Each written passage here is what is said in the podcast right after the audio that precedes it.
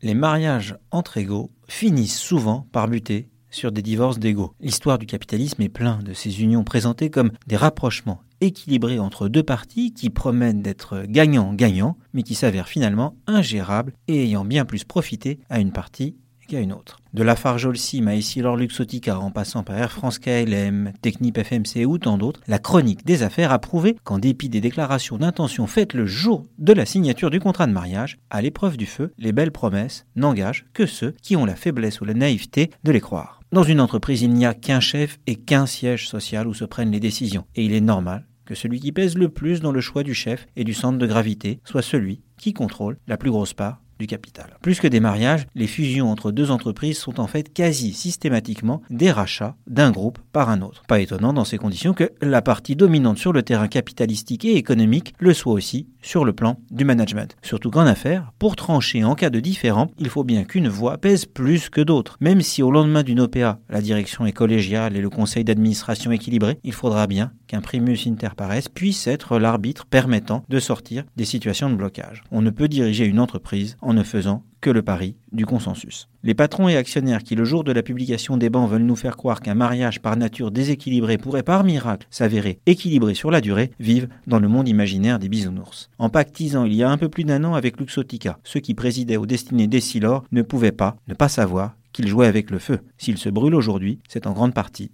de leur faute. Retrouvez tous les podcasts des échos sur votre application de podcast préférée ou sur leséchos.fr.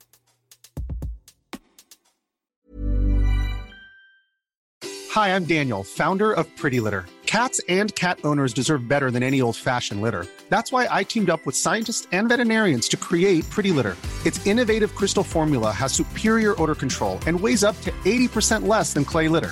Pretty Litter even monitors health by changing colors to help detect early signs of potential illness. It's the world's smartest kitty litter. Go to prettylitter.com and use code ACAST for 20% off your first order and a free cat toy. Terms and conditions apply. See site for details.